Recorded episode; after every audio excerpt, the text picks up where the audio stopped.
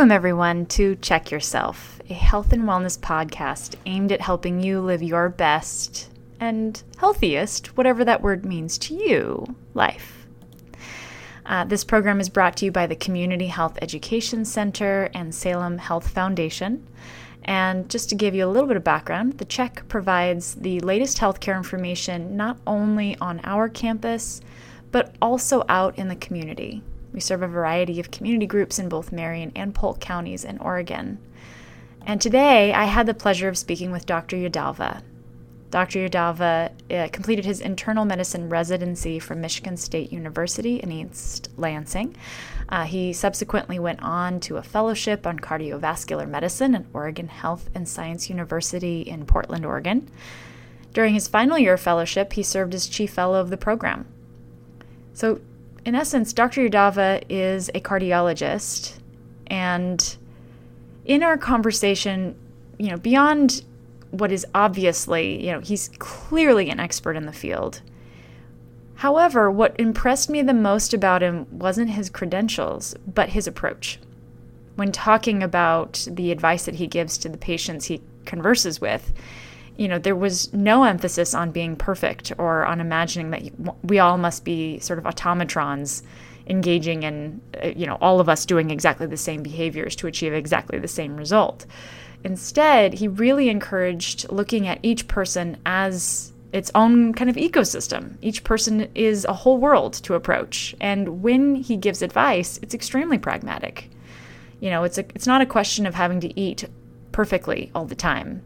And in fact, he makes a point of reminding us all that nutrition is a field that's perpetually changing and advancing and evolving.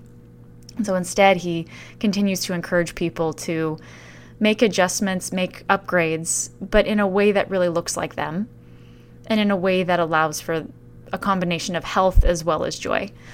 And of course, again, pragmatism. So, really, such a delight to be able to speak with him. And I have no doubt that uh, you will get as much value, if not more, in our conversation than I did in getting the, you know, the opportunity to speak with them. One thing to note as COVID is surging on, we are trying to get creative with regard to the recordings that we do. And this particular recording was done via Zoom, and so there may be a few instances that you detect, uh, you know, a, a drop off of voice we really and truly do everything we can to make sure it remains consistent and we do as much editing as we can to reduce that. But it is inevitable that there will be some glitches there, and we thank you in advance for your patience on that. So, then, without further ado, let's go ahead and get started.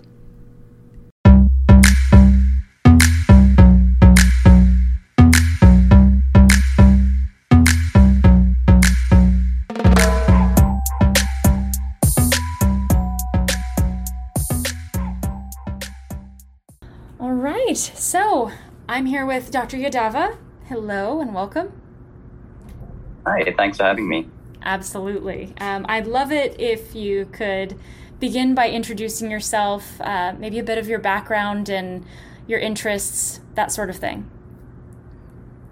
Yeah, so my name is Mrinal Yadava. I am a uh, general cardiologist and um, have an interest in cardiac imaging and prevention of cardiac disease uh, I work at Salem Hospital, and um, I recently moved from OHSU in Portland, where um, I worked in the preventative cardiology clinic and developed an interest in cardiac prevention. What was it that piqued your interest about cardiology, particularly? So, have so I, have grown up um, Actually, let's rephrase that. Could you ask that question again, please? Sure. What was it about cardiology that um, grabbed your interest? So I found um, cardiology to be um, probably the most fascinating uh, subspecialty of medicine during med school and early training. And I say that because um, I find it very impactful it um, is a subspecialty of medicine that affects all of our lives on a daily or frequent basis. And so, by intervening in people's cardiac health, number one, I've have, I have the opportunity to make a significant impact which a lot of other specialties don't afford. And then it's obviously the intellectual aspect of it that just, you know, called out to me, and I found it the most uh, stimulating from that standpoint. Mm. So that's just for why I find myself in cardiology today. Mm.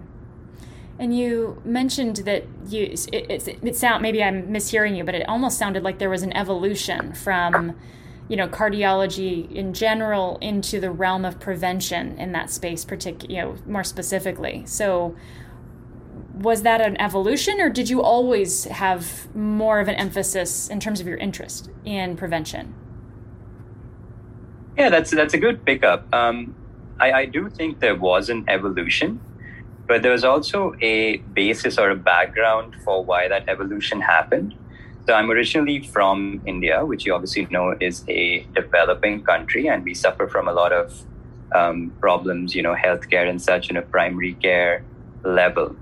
But within that, I found that um, when in, when cardiology attracted me, there was either the more um, you know the aspects that involve more secondary prevention, or you know these fancy procedures and so on, which are very cool in themselves but um, when I saw the opportunity to make an impact to a larger number of people and a, in a larger number of lives, that's where I found preventative measures and preventative cardiology to be the most impactful. And so, also in terms of uh, a cost to output stand from, from standpoint from a societal level, I find preventative efforts are um, much more meaningful and have much more yield than some of the other cooler, fancier things that as cardiologists sometimes get involved with. So that I think was part of the basis for how my interest invo- evolved into more preventative uh, spheres of cardiology. Mm, that makes a lot of sense. And when you're in that space, um, what does it look like to be working in preventative cardiology? Like, what you know, what is the like what role are you playing? Are you primarily being playing the consultant role where you're telling people here's how you prevent this, or is it more about creating content, or you know, what does that look like for you? Yeah, so there's a, there's a lot of different ways um, and different kind of avenues you can approach preventative cardiology to. So one is basically preventative right at the um, grassroots level where you encourage and inculcate good habits, um, which is basically dietary practices, exercise, staying away from things we know that are deleterious like smoking and so on. So that's right, um, you know, at a very basic level. Then also within the aspects of this is kind of borderline on prevention versus secondary prevention, but also early identification and intervening mm. in early stages of heart disease or in people who are at high risk of developing heart disease, like those that have a family history of heart disease or have a family history of strokes, high blood pressure. So, even sometimes in those patients, uh, while it may not by definition be preventative cardiology, still it's an impactful way of um, practicing medicine and you know making a change in those people's lives which could lead to long-term you know better outcomes and longevity and better health in the long term. Yeah that makes so it's almost like there's three phases then. There's prevention there's secondary prevention and then there's treatment after a diagnosis. Or does that sound about right? That's that's that's about right. Um, secondary prevention technically you know, if we, we get into the absolute semantics of the matter, mm-hmm. would be basically doing things after the diagnosis is made. Mm-hmm. But uh, that kind of blends into the treatment aspect. But I think there's a gray area in between where basically we're intervening on patients who have early stages of disease. Mm. So we still um, treat them as, um, you know, in a way, primary prevention, where we're basically pre- preventing the further progression of disease.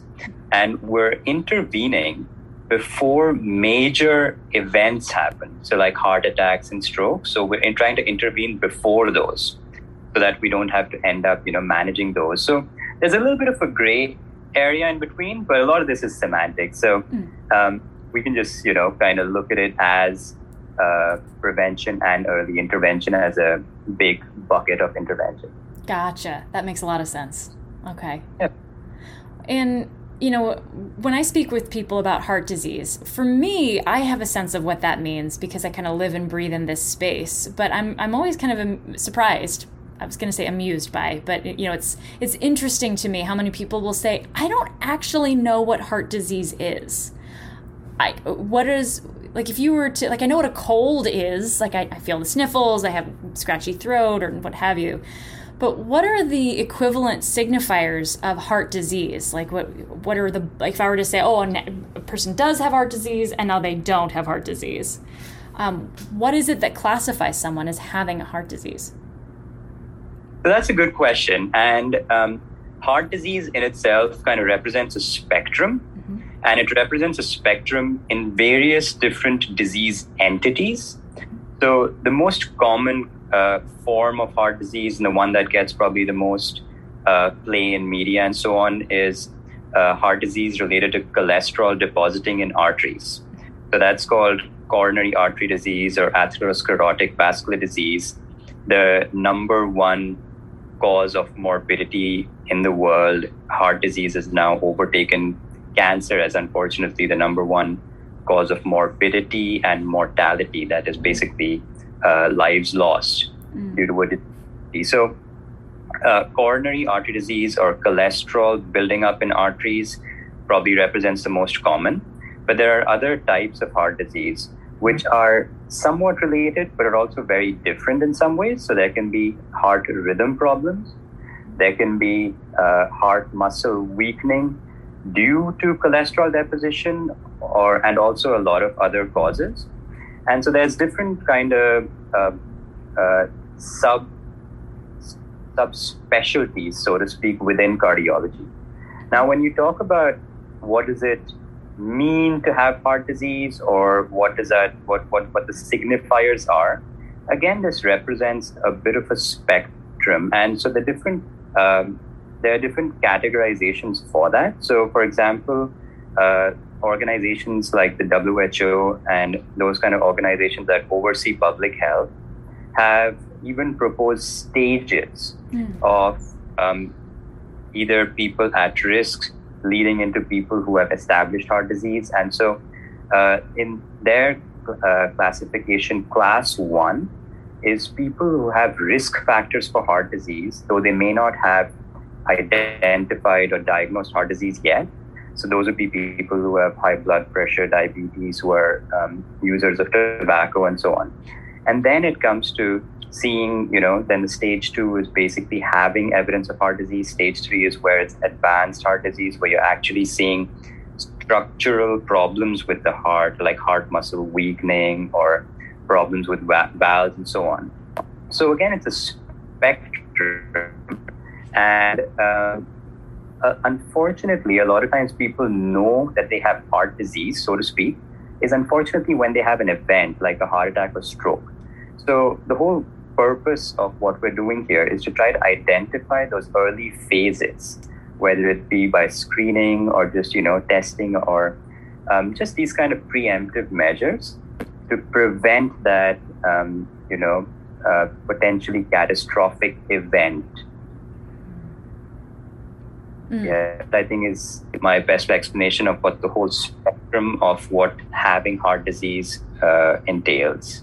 that's super helpful because, and you know, I'm thinking too, it's similar in some respects to you know when people talk about classifications of diabetes, you know, pre-diabetes versus you know actual diagnosis, etc. And um, you know, I'm thinking too. There, there, was a an analogy someone gave to me once as it relates to when you mentioned cholesterol, because this cholesterol thing has become, mm, at least in my experience, a little bit controversial. Only in so much as you're starting to have different voices come in and say, "Oh, cholesterol's not that big a deal." "Oh, yes, it's a huge deal," and so on. Um, the analogy I was given by a, a fellow educator was it's sort of like, uh, you know, cholesterol behaves a bit like a fireman in the body trying to deal with inflammation. So there's an inflammatory response in the body, cholesterol is a response to that. And sometimes, you know, unfortunately, there are some people who say, oh, well, every time I see a fire, there's a fireman, so we should just get rid of the fireman. Which is not true. You don't want that, but you also don't want 15 fire trucks and only one fire hydrant causing a traffic jam so nothing can get done. So if you have too much blockage, you're you're again, you have a traffic jam. Nobody can put the fire out.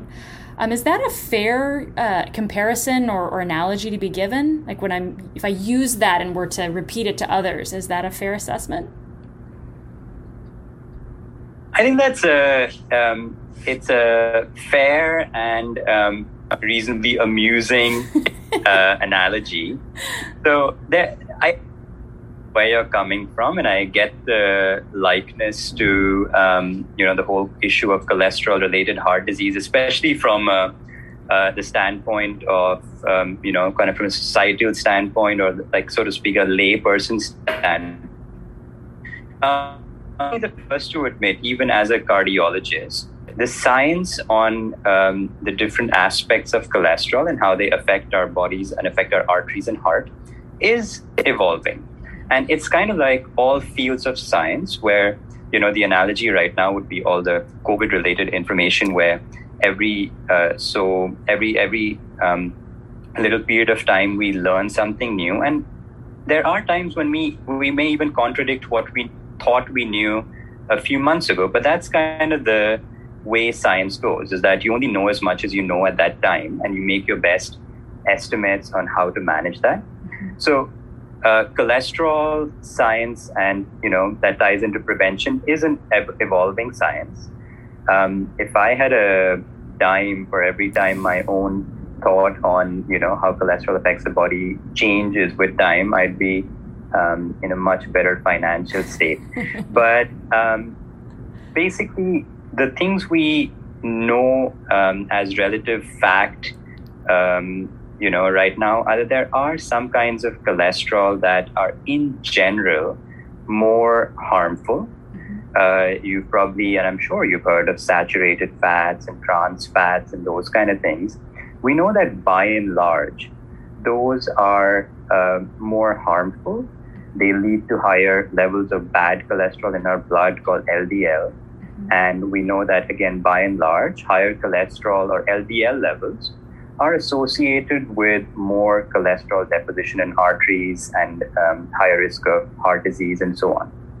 Now, you have to um, also appreciate that within um, the, you know, within a big population, different people's metabolism is different, and different people, you know, they uh, they metabolize cholesterol and fats differently. So it could be that there's an isolated person who has a high LDL cholesterol level in their blood, but their metal- metabolism is such that it doesn't deposit it in the arteries. Mm-hmm. Whereas there may be someone who has low cholesterol levels that does deposit it.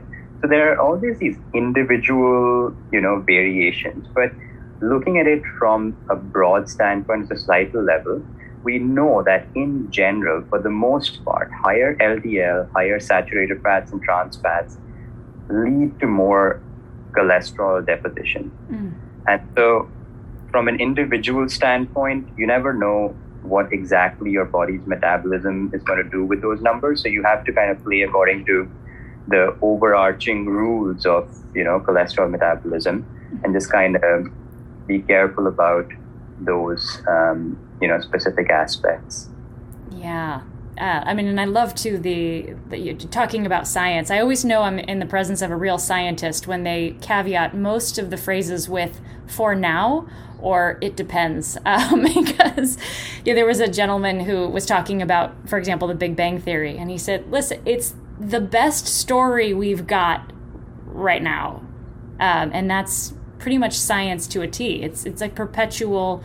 telling of the stories that we can tell to the best of our ability with the data we have streaming in so far. And the willingness to adapt and change it is, is kind of paramount.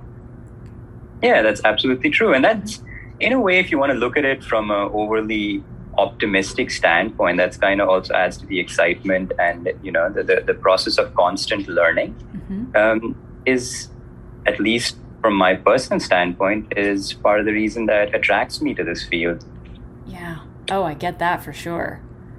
And you know, you were talking about cholesterol and how the what we consume, you know, what the foods we eat, saturated fats, trans fats, being one example of that, and how it, can impact us.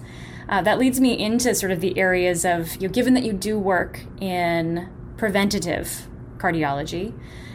If someone were to ask you some tips, and I'm sure there's a bunch of people who do, you've probably got you know the neural equivalent of a you know a button you can push and just put it on autopilot. But when someone asks you, "Hey, doc," like what what would you recommend to me? Let's say i know someone in my family with heart disease or i'm worried about it myself i want to prevent it. Is there a general map you can give me for what i should be eating and how i should practice nutrition yes so um, to that the first thing i would actually before i uh, get to the nutrition aspect i'd like to preface it by saying that the way i look at prevention is that you have some uh, risk factors that you're born with. For example, if you have a family history of heart attacks, or if you have a family history or a genetic condition causing high cholesterol in you, those are some things you're just born with, and you know you get you you basically have to play with the cards you've been dealt.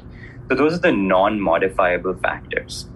But then the there is a complex but um, you know reasonably understood interplay between other modifiable factors, which is where we get to um, the diet uh, aspect of it, and even more broadly than just diet, larger um, studies and observational data sets have shown that if I were to, as a physician, really simplify it and distill it down for a patient who has that specific question you asked me, mm-hmm um, so we can't really change the modify uh, the non-modifiable factors that were dealt, but by changing the modifiable factors, we can definitely blunt the impact of the other factors we're born with. And coming back to distilling it down to what I can do, hard kind of, you know, and if you want me to enumerate hard points that we can do, three things. Number one is diet. Number two is exercise. And number three is avoiding tobacco. Mm. Those are the three biggest risk factors from a you know gross standpoint that we can work on to ensure long-term health and also do that by blunting the effects of genetic factors and family history that we're inheriting. And when it comes to diet, again, it's kind of like the whole cholesterol science where it would seem like it's a constant and not just seem it is a constantly moving target but it would seem like it's kind of turning on its head every couple of years mm-hmm. which i again am the first person to admit it has a way of doing um, but we have some dietary um, practices and some dietary patterns that have been associated with higher heart disease and lower heart disease um, talking to that the biggest um, you know kind of um, uh, positive uh, dietary practices that can help are number one, a Mediterranean style diet, mm-hmm. which means that more of our protein comes from leaner uh, sources of um, meat, such as fish and chicken, less so of red meat and um, you know darker meats. More um, replacing servings of carbohydrates and fatty foods with fruits and vegetables healthy uh, nuts like almonds and uh, pecans and those kind of things, and um, also moving towards a more plant-based diet. So those are some things that have time and again been proven by numerous studies to be heart healthy. Mm-hmm. There are certain um, specific dietary plans like people are interested in the keto diet or Atkins diet the science on them is evolving. Mm-hmm. The keto diet has been shown to be excellent at weight loss. There are still some concerns about whether the weight loss is sustainable, which is under study, and whether, you know, it can cause a lot of weight loss, but does it translate into equivalent uh, heart healthy outcomes? Does it reduce heart attacks and um, so on? There are signals that it does, but um, it doesn't have the quality of evidence backing it as the Mediterranean style diet and plant based diet yet. Mm. So I think those are some things that most scientists will also admit are still um, point still the, facets of diet science that we're learning about. Yeah, yeah. The the one way I've uh, had it described to me that I appreciated was this idea of trying to put food in sort of the spectrum of poor, fair, good, better, and best. And, you know, mm-hmm. poor, most people know what poor quality food looks like. I mean, I, I, have yet to meet any person with any educational background or lack thereof who looked at a Twinkie and said, oh, yeah, totally, 100%, that's absolutely healthy for me.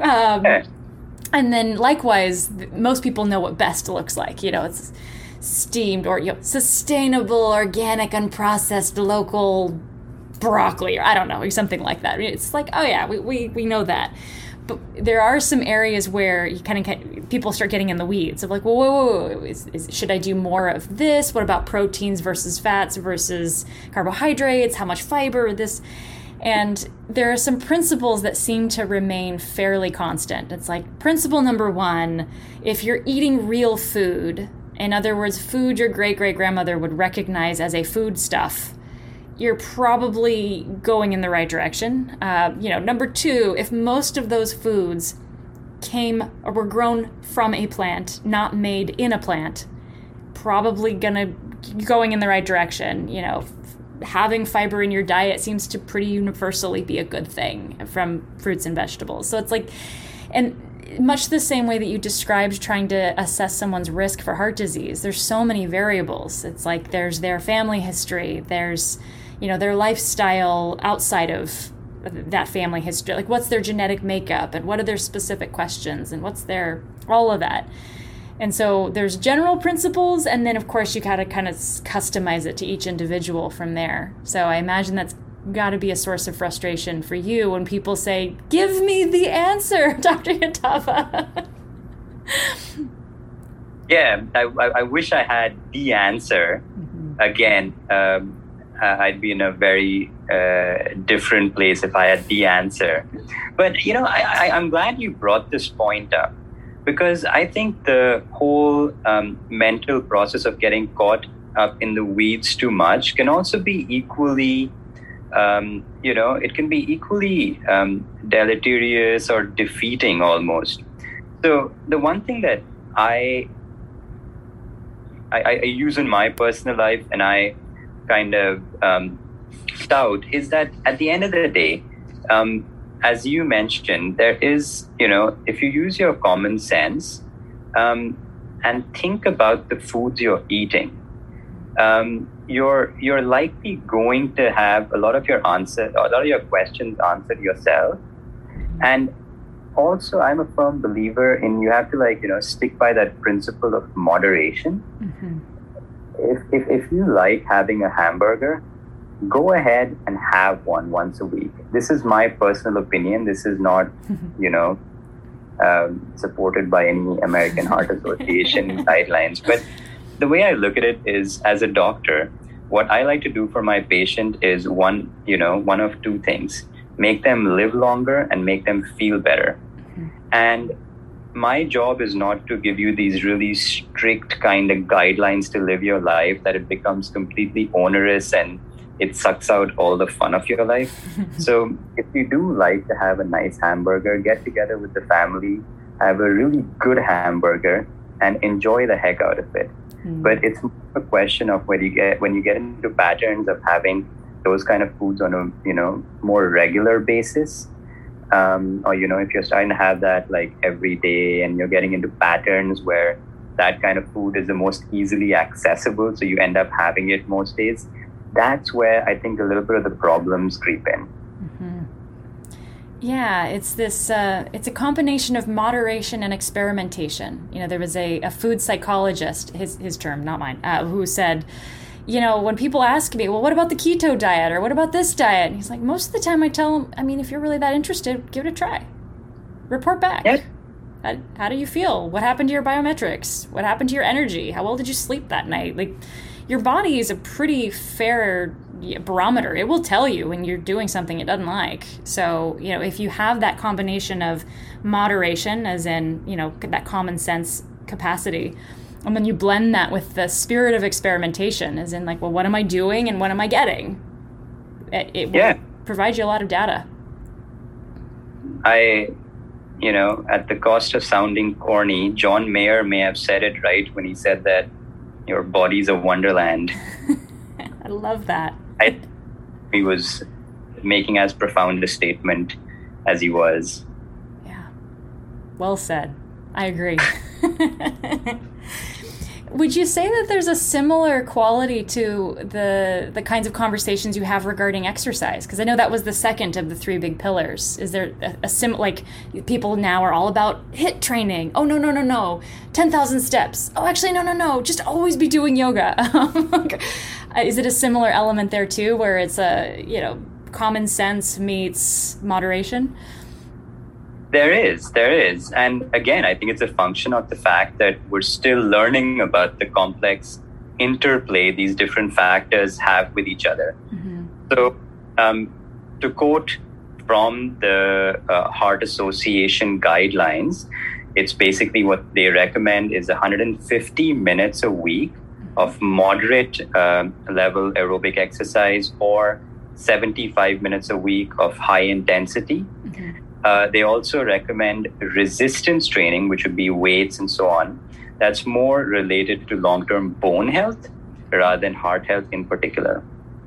So, those are the guidelines. But again, um, more than focusing, so more than kind of taking them as complete dictum, um, what I would say is I, they basically provide you a general uh, blueprint for what kind of exercises are good for you. And then you basically take those and incorporate into your own life and see what you find most, you know, the, the, the regime you can be most compliant with and the one that you enjoy the most. Mm-hmm. In my particular case, I, you know, to be honest, I'm not a fan of going into the gym, but I love biking and skiing and those kind of things. So it's just about finding what you enjoy and then there are some relative benefits of different forms of exercise in terms of uh, yoga versus you know high intensity. Those are all very specific kind of um, differences, and uh, be a little bit beyond the scope of our talk today to kind of you know delve too far into that.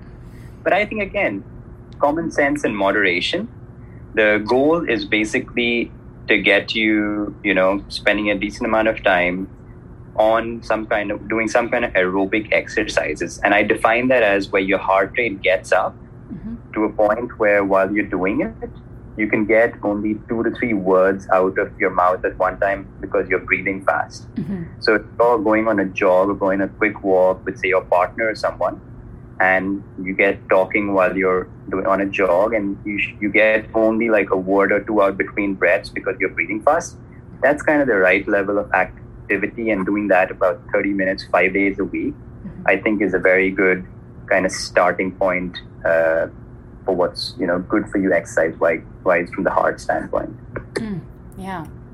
Well, and it's when you were talking about kind of that common sense aspect too. You know, it, it, it occurs to me that children, you never have to tell a kid, "All right, Junior, it's time to get your exercise." Well, maybe you do at some age. You know, once video games or stuff comes online. But I just mean, it, kids don't think in terms of I now I must exercise, and yet they have all this energy and they're expending it in all of these ways. They're fidgeting, they're they're running, they're playing hide and seek, they're you know going on the monkey bars, and it's it's sort of like they're just naturally kind of going with the flow of their bodies. Be like, I, I have energy, I'm gonna go use it now. Um, and it's sort of trying to encourage people to facilitate the relationship with movement like that.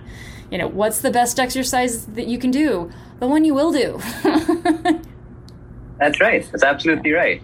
yeah. Yeah, this has this is this has the potential of going into a completely tangential philosophical argument about how modern day life is kind of you know changed um, what we do and so on, and that's fair. I mean, if you still had to go out hunt for your food, you'd be getting just you'd be getting more than enough exercise. You wouldn't have to come to a cardiologist to know that you need to get exercise. So it's just one of those things. We live in a society that we've basically molded very specifically ourselves. So now we have to fit within it mm-hmm. uh, an exercise program of our own creation that kind of you know fits into that bigger picture. So um, yeah, I mean evolutionarily, like when you're a kid or evolutionary, I, I don't think you ever had to worry about it versus yoga. It was just being alive would get you enough exercise. Yeah. And you know, and speaking of when we were mentioned the mention of yoga, I had my brain going into this. I, I noticed that you you mentioned so there's nutrition, ex, nutrition, exercise, and uh, tobacco cessation. Uh, you didn't mention either mm-hmm. stress or sleep, and I imagine the primary reason is that you have to pick three, and you got to crowd out some of them somewhere. Uh, but do you think either of those has a uh, is weighted heavily as it relates to heart disease, or are they kind of secondary, pretty far below diet and exercise? I'm just curious. Yeah. Uh, so to answer your question, they're definitely very, um, you know, directly correlated to heart health. Mm-hmm. Um, I think there are a couple of reasons why three, um, you know, specifics that I mentioned have kind of been uh, highlighted in um, bigger, you know, observational trials and recommendations. One is um, stress levels are a little bit of a harder um, kind of uh, parameter to measure. So it's hard for someone, you know, like for an association or organization to say that, you know, like you need to keep your stress below an X amount or Y amount. Um, sleep, similarly, it's very, um, there's, there's huge inter-person variation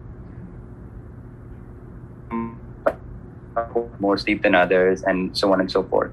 And the last thing is, um, when these big organization associations want to highlight modifiable factors, they do obviously go for the, the, the, ones that had the biggest impact and the one that ones that are the most modifiable. So that's why I think they chose those those three. Um, but sleep and uh, stress definitely have a big role to play. Uh, we know that poor sleep quality, poor um, quantity of sleep pressure, they affect your heart rate, they affect how revved up your uh, sympathetic nervous system, which is basically the, the, the, nervous system that increases your adrenaline and you know gets you more excited and those kind of things. It revs all of those up, and all of those have been shown in the long term. If you have those sustained effects, they can definitely lead to uh, heart disease and uh, disease of the vessels in the long term. So those are definitely things that we need to uh, work on uh, on an individual level and should definitely not lose importance and lose focus on. Mm.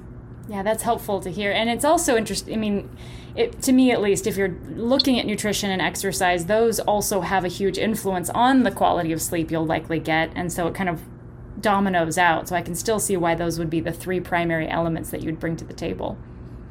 Absolutely.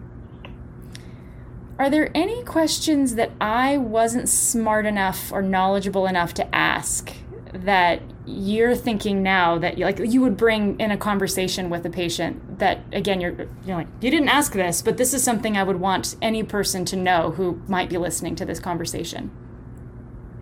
Yeah, so um, as I said, so one of my biggest um, uh, uh, points of uh, recommendation is would be as I've already said uh, in our uh, conversation so far is to um, just be conscientious about your lifestyle mm-hmm. and um, be uh, intentional and knowledgeable about what you're you know either in terms of food or exercise doing or habits such as tobacco and alcohol and so on um, and a lot of our basic common sense instincts we often kind of um, ignore in you know the pursuit of our daily life and so on.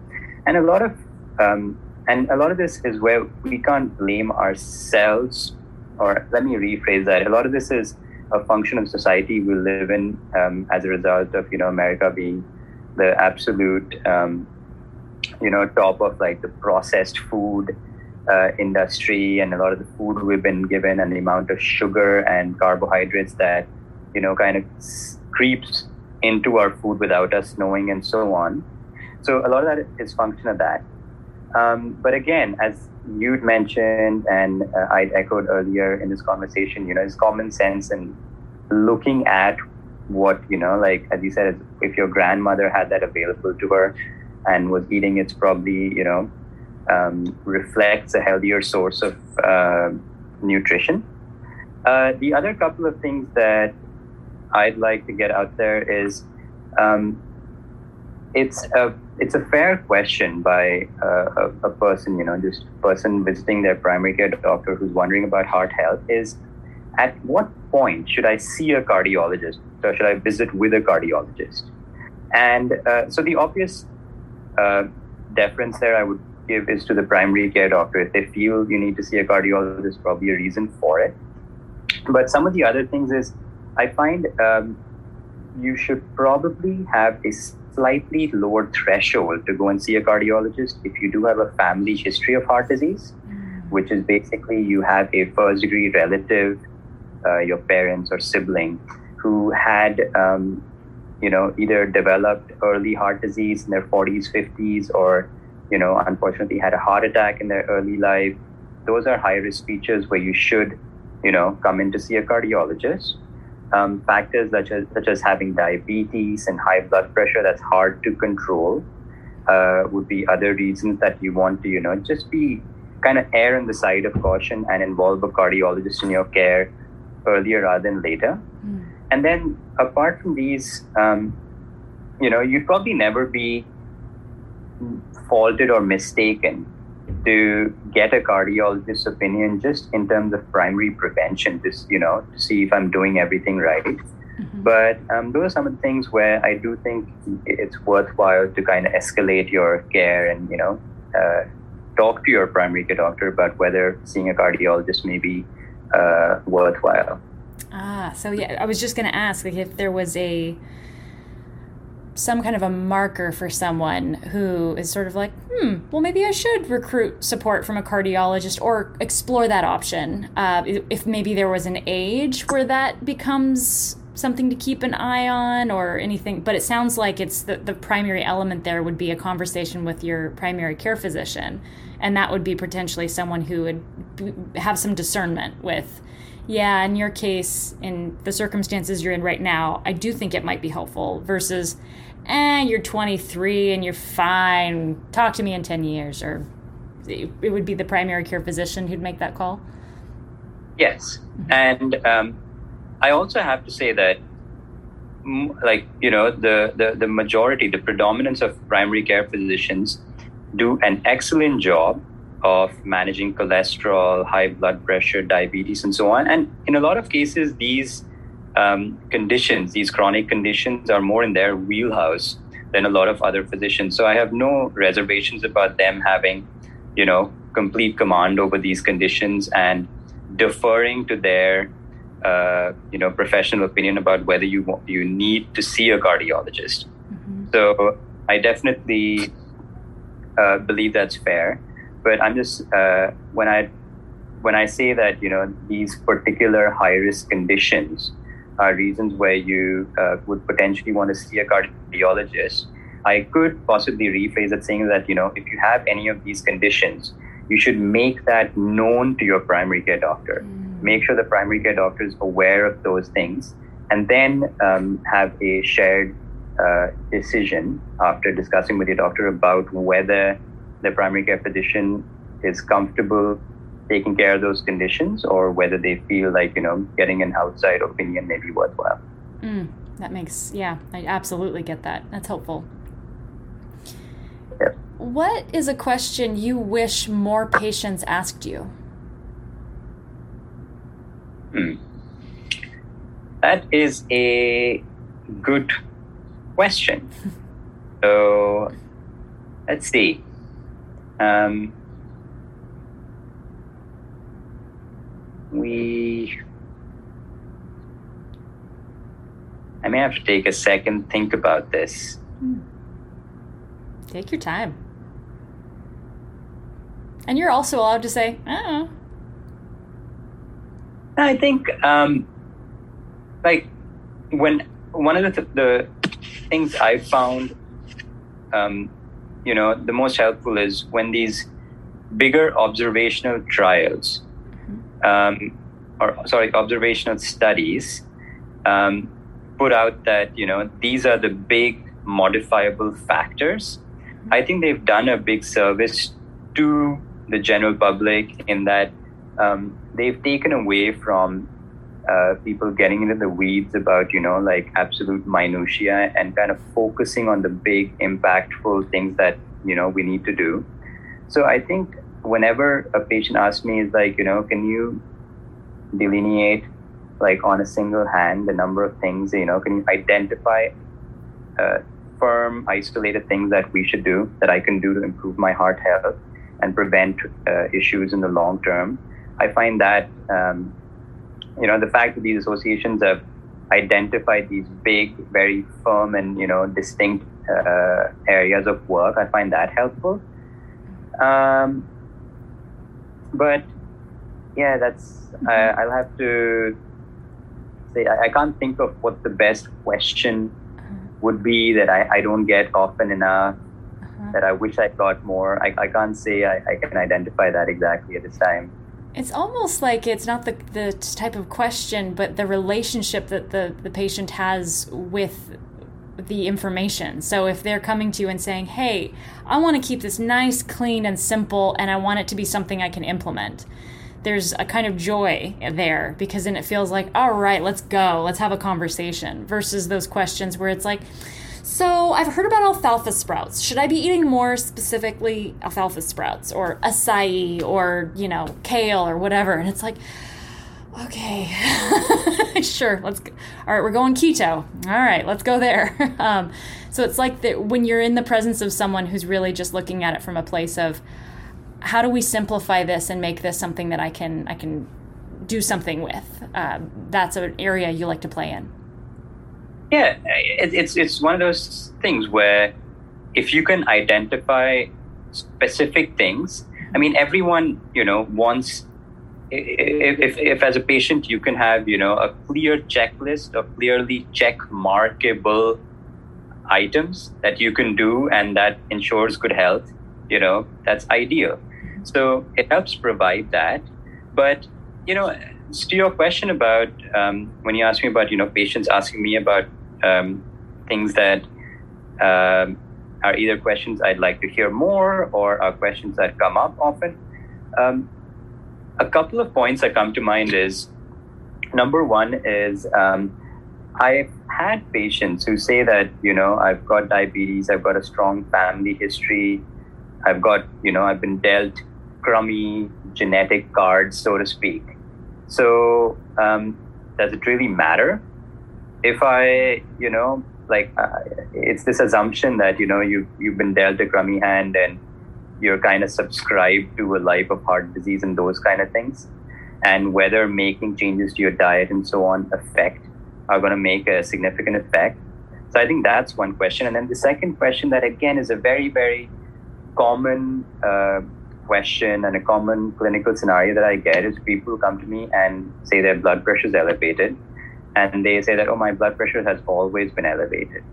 So that you know the assumption is so that's okay for me. That's my normal.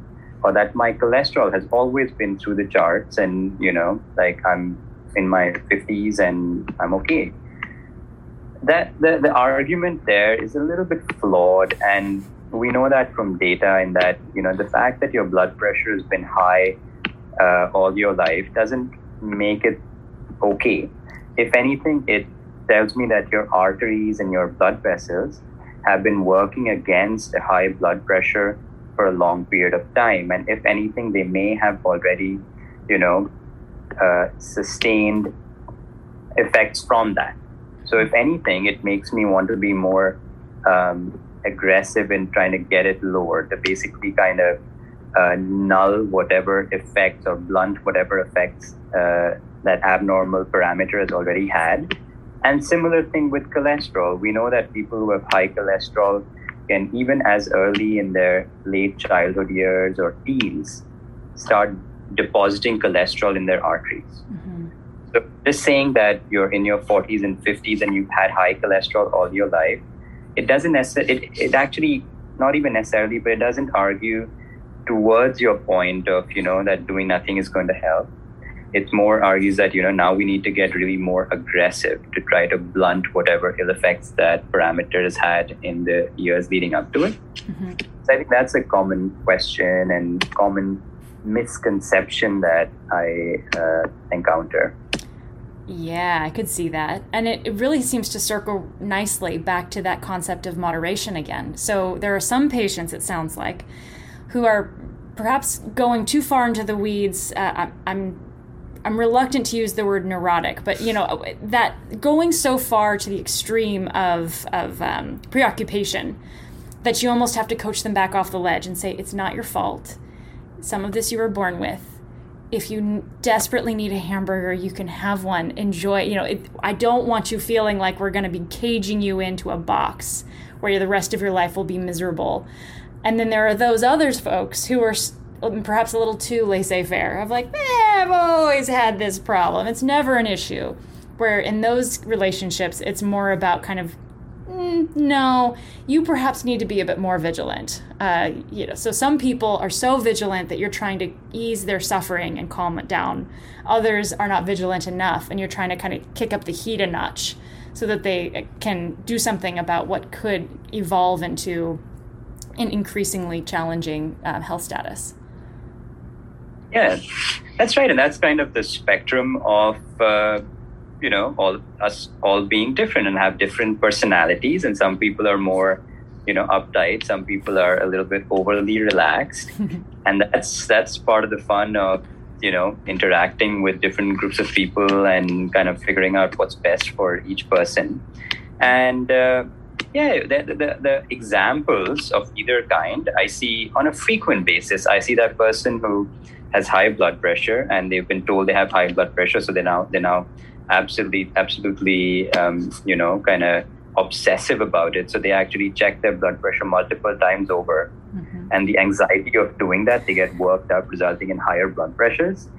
So there is uh, there is such a thing as uh, being a little bit you know over vigilant or getting a li- little bit um, over aggressive about self monitoring mm-hmm. but um, yeah, there's definitely the absolute opposite end of that spectrum of, as well, and that probably comprises a larger number of people where you know people who kind of especially in their younger years take a lot of their health for granted and you know kind of take a lot of their well-being for granted and don't pay enough attention to uh, healthy practices so yeah again probably just kind of trend towards the middle path on those two um, you know, kind of personality types.